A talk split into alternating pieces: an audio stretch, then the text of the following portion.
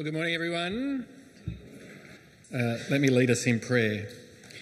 Dear Father, your word is truth, and we want to know you truly as you have revealed yourself to us.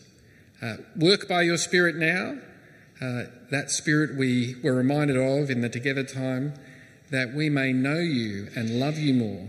We pray in Jesus' name. Amen. I just got too consumed by what was going on in the Bible reading. I forgot I meant to get up and preach. Uh, we depend on promises uh, to do life, don't we? And other people depend on ours.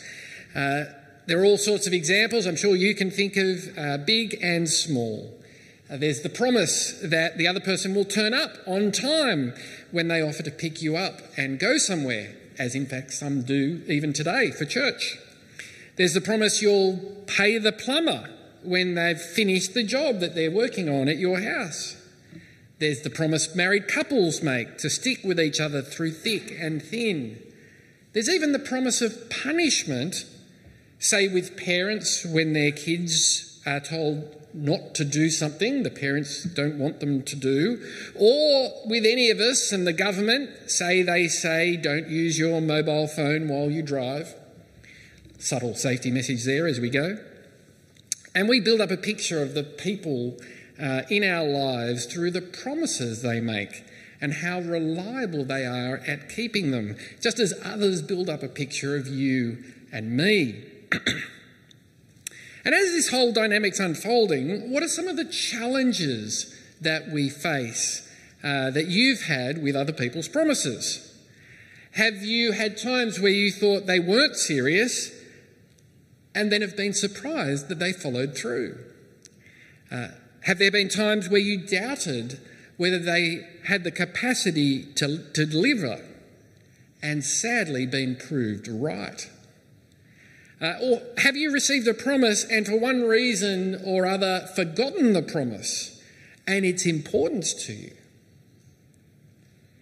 We depend on promises, and other people depend on our promises. But it not limited, this whole thing with promises, to just between you and me. It's at the core of our relationship with God, of living as disciples of Jesus now. Because in so many ways, God relates to us through promises.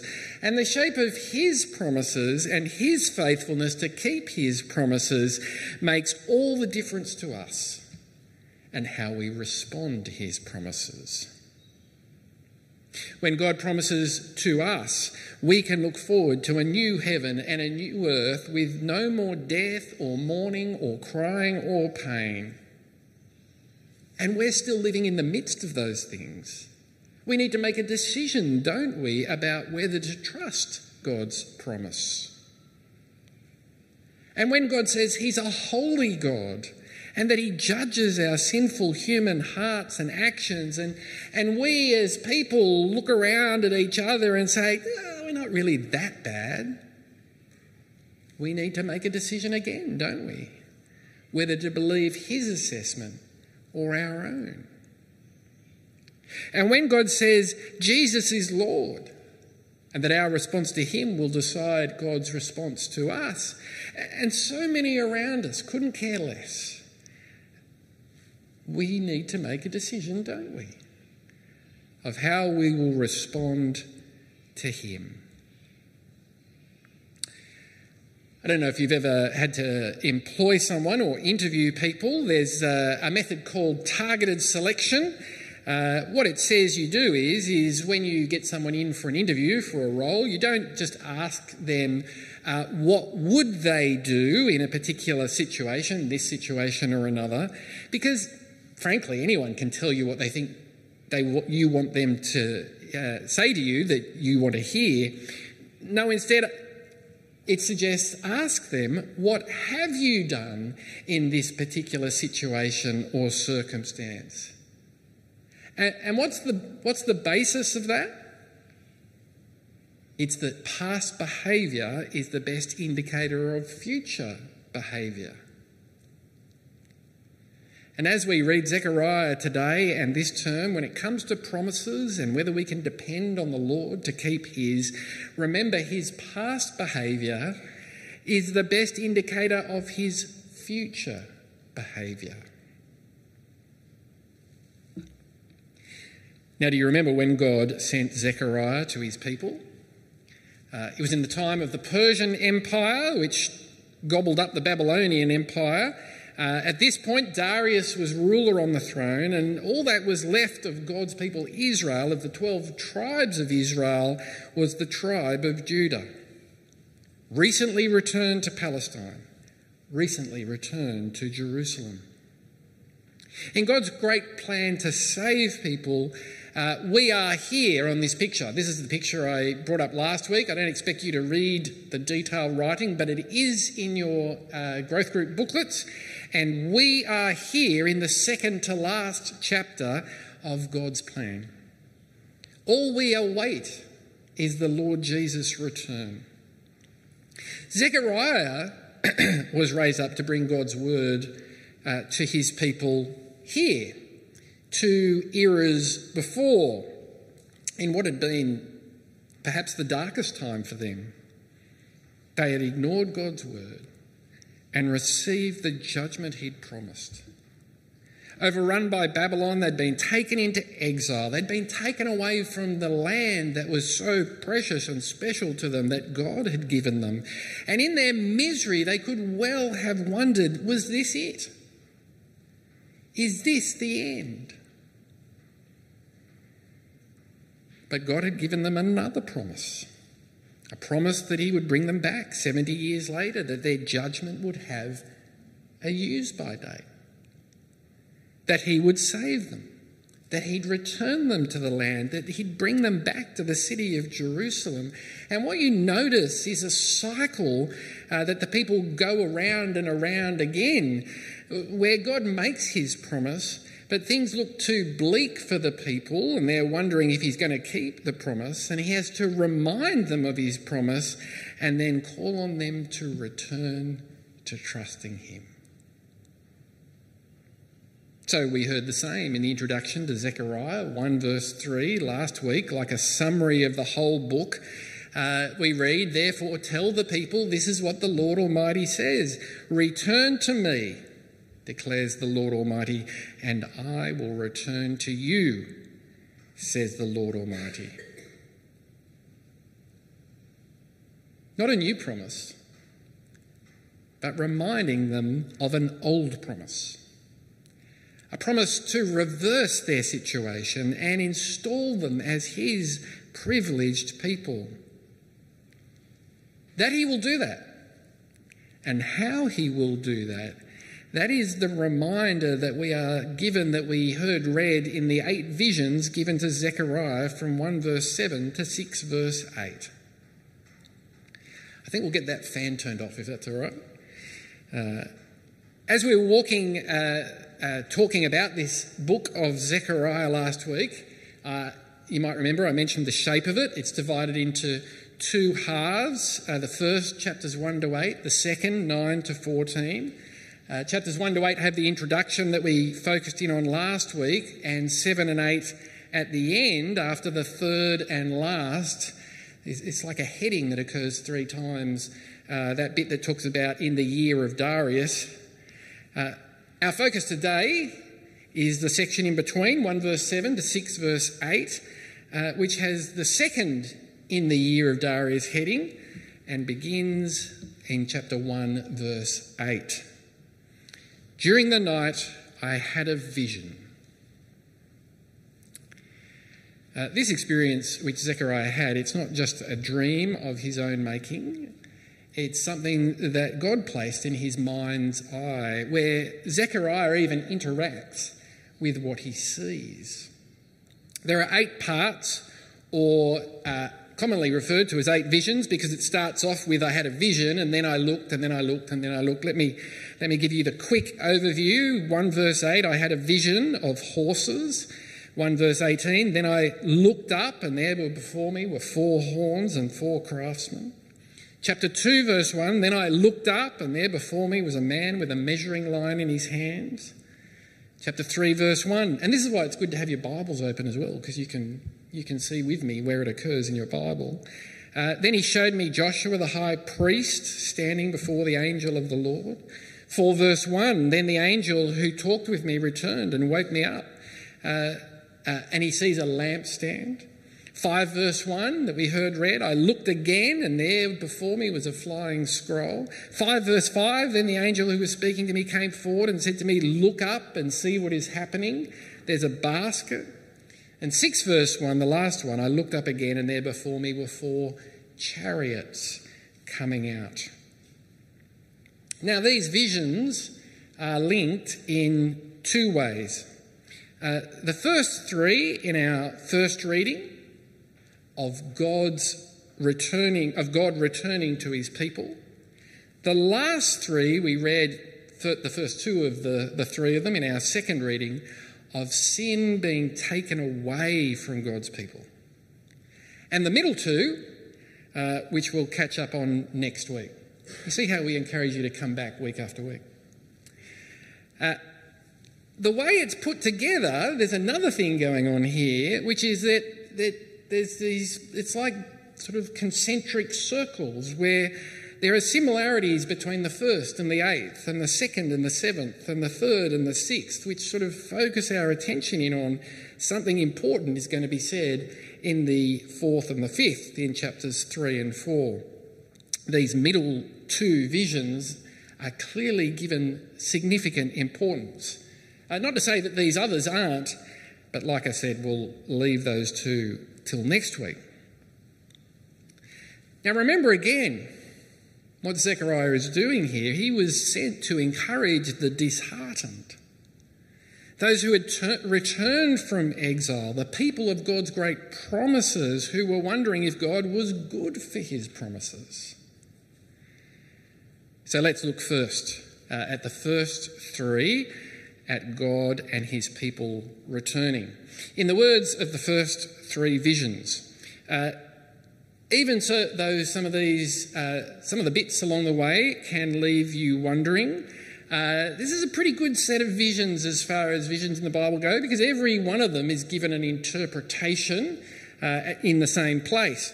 Uh, Zechariah sees something uh, then he hears the angel uh, that the Lord has provided. He hears from the angel an explanation. In the first vision, it's, it's man and horses. Now, normally in the Bible, this is a picture of judgment.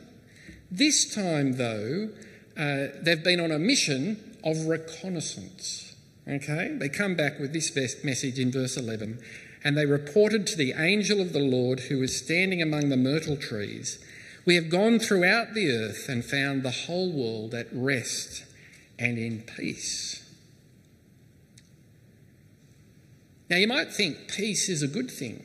We normally think of peace as a good thing, and we're only six weeks out from Christmas or something terribly close like that.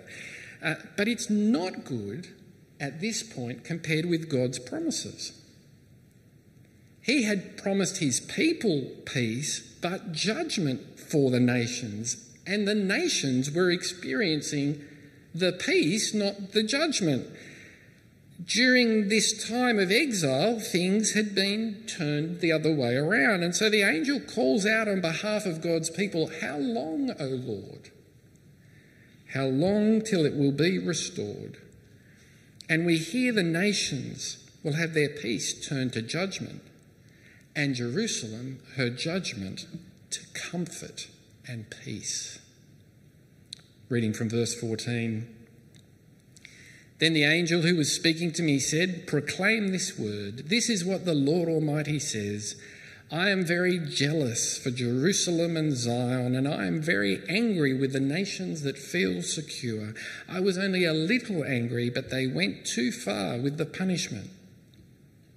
Therefore, this is what the Lord says I will return to Jerusalem with mercy, and there my house will be rebuilt, and the measuring line will be stretched out over Jerusalem, declares the Lord Almighty.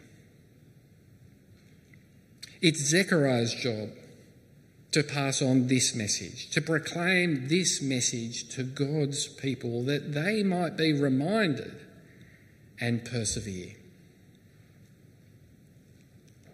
Now, before we go into the second message, a quick aside here. I wonder if you've noticed there's this pattern uh, starting to, to be noticeable in Zechariah uh, where uh, God is given uh, a name which consists of two words. Do you, you know what I'm talking about? You could actually shout it out at this point. The Lord Almighty. Yes, sorry, that's three words if you include the, so I'm sorry that I threw you off there. Uh, but this, this name appears again and again. And Lord, uh, as it's written, capitalised in our NIV translations, uh, is, is actually the covenant name of God, the name of the promises God had given to his people. And so every time you see the word Lord in Zechariah, think the God of promises to his people. But the second part, Almighty, I mean, we get the sense of Almighty, uh, but it actually has this sense behind it. Anyone remember what the old translation was for those of you who've been around a bit longer? The Lord of hosts, the Lord of armies, the Lord of power and strength. That title occurs over 50 times uh, in Zechariah. Over 50 times. Keep your eye out for it, as that is the backdrop of everything that is said here. The second vision uh, is of four horns, four horns representing the power of the nations who had overrun God's people. They themselves will be overcome by four craftsmen be overcome by the Lord. The third vision is of a man with a measuring line. Uh, he's there to measure Jerusalem, but do you notice what the Lord says from verse 4? The angel of the Lord said to him, Run, tell that young man, Jerusalem will be a city without walls because of the great number of people and animals in it. And I myself will be a wall of fire around it, declares the Lord, and I will be its glory within. And so, Jerusalem that had been wiped out will be prosperous again, overflowing with people and abundance. No walls because everyone and everything is just spilling over, but safe because the Lord Himself is its protective wall. It's an extraordinary picture.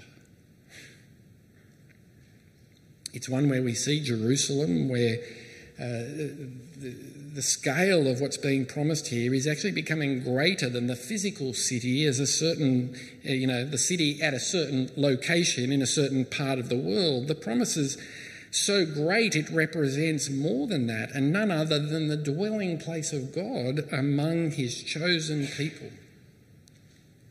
And so, with the promise that this will happen as promised, the exiles who hadn't returned, I'm not sure if I've mentioned uh, these already, plenty had stayed in Babylon, settled and comfortable there when the, the first uh, Jews had come back to Jerusalem. And when you think about it, and they've been settled there for 70 years, generations have grown up there, it would actually take effort and a great step of trust to return to Jerusalem, which has been all but wiped out after all that happened. But in verses 6 to 9, the Lord Almighty calls them to return. He calls them, as with all his promises, to depend on his promise and to experience his goodness. Reading from 2 verse 6 Come, come, flee from the land of the north, declares the Lord, for I have scattered you uh, to the four winds of heaven, declares the Lord. Uh, the land of the north is probably Babylon. If you look at a map, you go, eh, that doesn't look that north, but you couldn't travel directly east, so you go north and you know what I'm saying. Uh, Come, Zion, escape, you who live in daughter Babylon, for this is what the Lord Almighty says After the glorious one has sent me against the nations that have plundered you, for whoever touches you touches the apple of his eye. I will surely raise my hand against them so that their slaves will plunder them. Then you will know that the Lord Almighty has sent me. The Lord will bring a great reversal judging those who overcame his people, saving his people from their judgment, returning and restoring them to himself. But there's at least one more uh, extraordinary thing in this news. Many nations will be counted among the Lord's people. You see, His goodness is good for all who are happy to repent and return to Him. In fact, this was always God's plan. Reading from chapter 2, verse 10 Shout and be glad, daughter Zion, for I am coming and I will live among you, declares the Lord. Many nations, here it is, many nations will be joined with the Lord in that day and will become my people. I will live among you, and you will know that the Lord Almighty has sent me to you. Now, as I mentioned before, visions 1 to 3 uh, have the Lord and his people returning to Jerusalem. Visions 6 to 8 have the very sin that caused them to be separated and scattered. That sin is seen departing. I'm going to go uh, more quickly through these three. Vision 6, chapters 5, 1, verses 1 to 4, the flying scroll. Uh, it's an instrument of judgment uh, wielded by God, sifting and banishing sinners from uh, the land uh, from God's presence. Then in the next vision, vision 7, a basket is seen, a basket that represents the sin of God's people. Uh, while they've returned to God's presence, their sin is spirited away, removed from the people and God's presence, taken to the land of Babylon. And what we see here is this theme throughout God's word, uh, uh, taking shape in Zechariah. It's a any Dickens fans out there? A tale of two cities. Okay, he didn't think of it. Was in the Bible beforehand. Uh, ta- this tale of two cities is Jerusalem as the gathering place of God and his people, the other Babylon to which the enemies of God reside and fall under the judgment of God. The final vision, chapter 6, verse 1 to 8, it's a picture of chariots and horses, of weapons of war, again going to the four corners of the earth, upholding the Lord's authority and order and defeating his enemies. What do these three visions tell us? Again, they're an encouragement that the Lord will uh, keep his promises that he will even dwell with his people despite the sin that had so often come between them and him. So, what are we meant to make of all this? Uh, what are we meant to make uh, living as we do with the Lord Jesus between Zechariah and us? Like I said last week, there are so many ways in which Jesus brings change between the old and the new covenant, the old, you know, the old uh, testament and the new, uh, where Jesus himself is God among us, and he has dealt with our sin. So, what do these chapters offer you and I as we live as disciples of him? Well, for today, let me uh, share four things with you. The first, uh, these are words of confidence and hope. Did you notice uh, in chapter 1, verse 14, that the Lord is jealous for his people? In 2, verse 8, uh, we are the apple of his eye, precious to him. And remember, too, because uh, if you've ever experienced uh, the unpleasant sort of jealousy, the Lord's not jealous in the way we can be of being possessive and self centered. Rather, He's wholly committed to us and our well being. Uh, when we trust in the Lord Jesus, the Lord to whom these promises pointed, uh, we are God's treasured possession dearly loved. privileged objects of his devotion. But it's not just about being objects, it's about relationship. Us with him and he with us.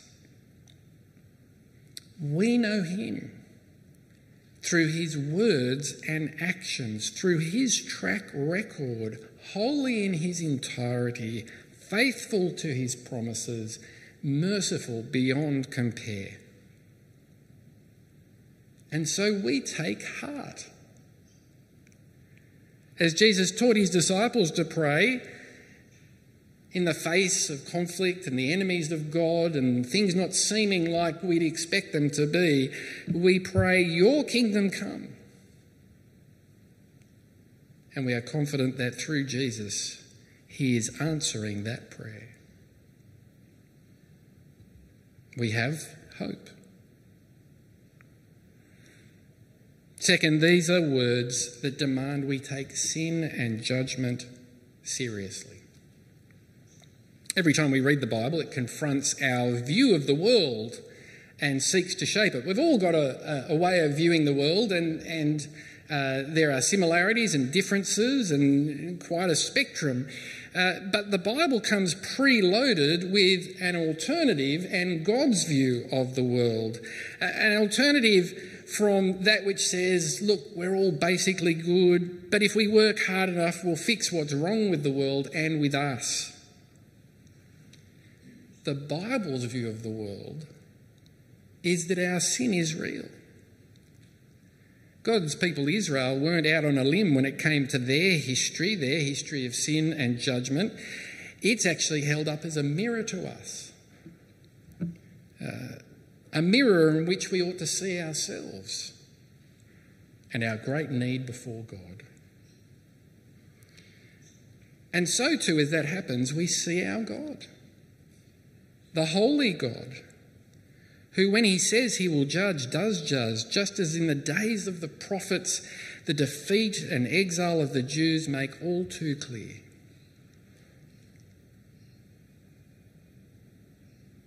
You know, sometimes people suggest there's a difference between the God of the Old Testament and the New, uh, with the God of the Old as the God of uh, anger and judgment, and the God of the new as the God of love and mercy.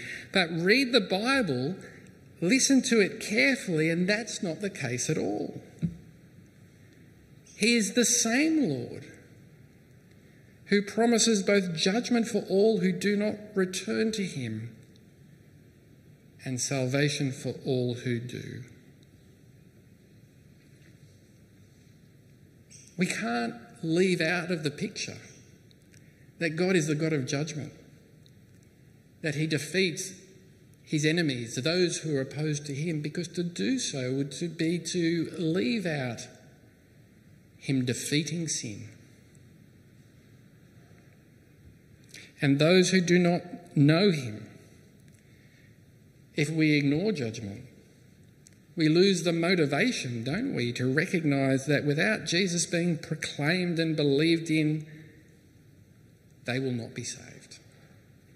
Nor will we. God is faithful to his promises and reminds us of his promises both to save and to judge. As sobering as that is, Alongside that is this third thing, this message we read here again in Zechariah that the Lord's plan includes gathering people from many nations. Uh, we here today are living proof of that. I'm not aware of anyone having a Jewish roots going back uh, who are here today, but the Lord tells us in Hebrews 12 that we are, we are already part of the heavenly gathering of God's people, and that our gathering here now, our churching together, is a tangible expression of what is already true and will be seen by all in days to come. And so, as others did for us, uh, so we pray for the nations and we give to the gospel being proclaimed to the nations, and we send people from among us, whether to South Africa or to other parts of Sydney.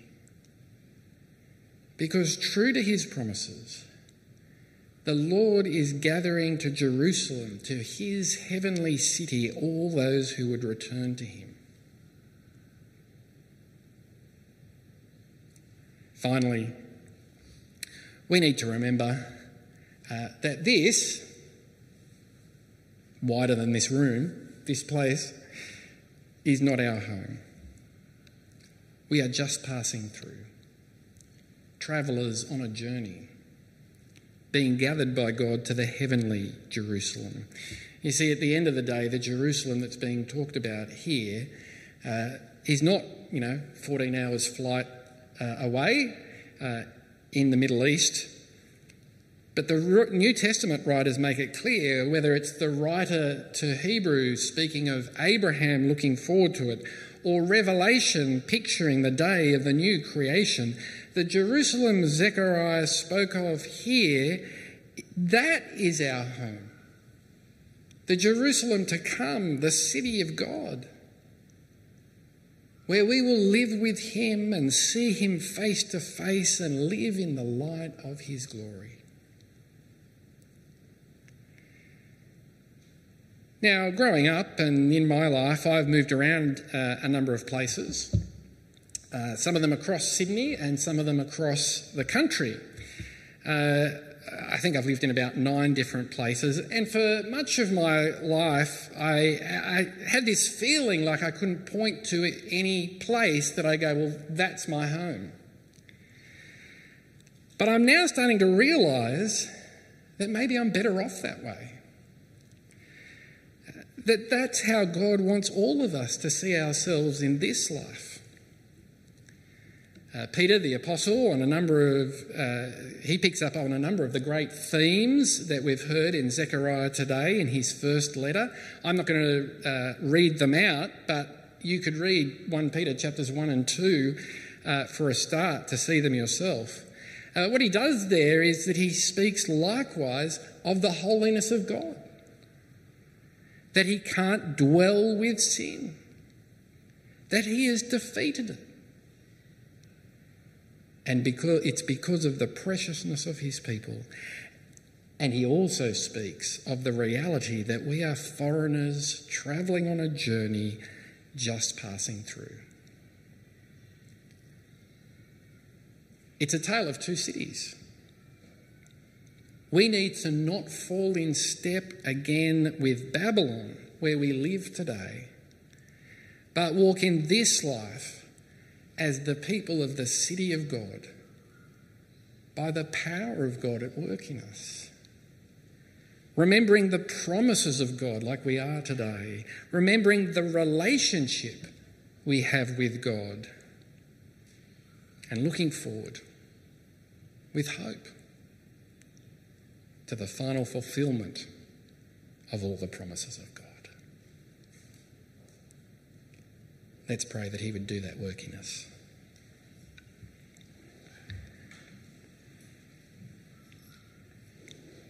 Dear Father in heaven, we thank you for your extraordinary kindness uh, in bringing we who were your enemies to be your precious people through the work of the Lord Jesus. We thank you for your promises that have now been fulfilled in him, and even the promises of what ultimately is to come when he returns or we die to be with him. We pray, Heavenly Father, help us. Help us to rely on you as the one who has shown yourself consistently faithful, extraordinarily merciful always kind. And help us, we pray, to live in this life as people looking forward to and journeying toward the life to come. Amen.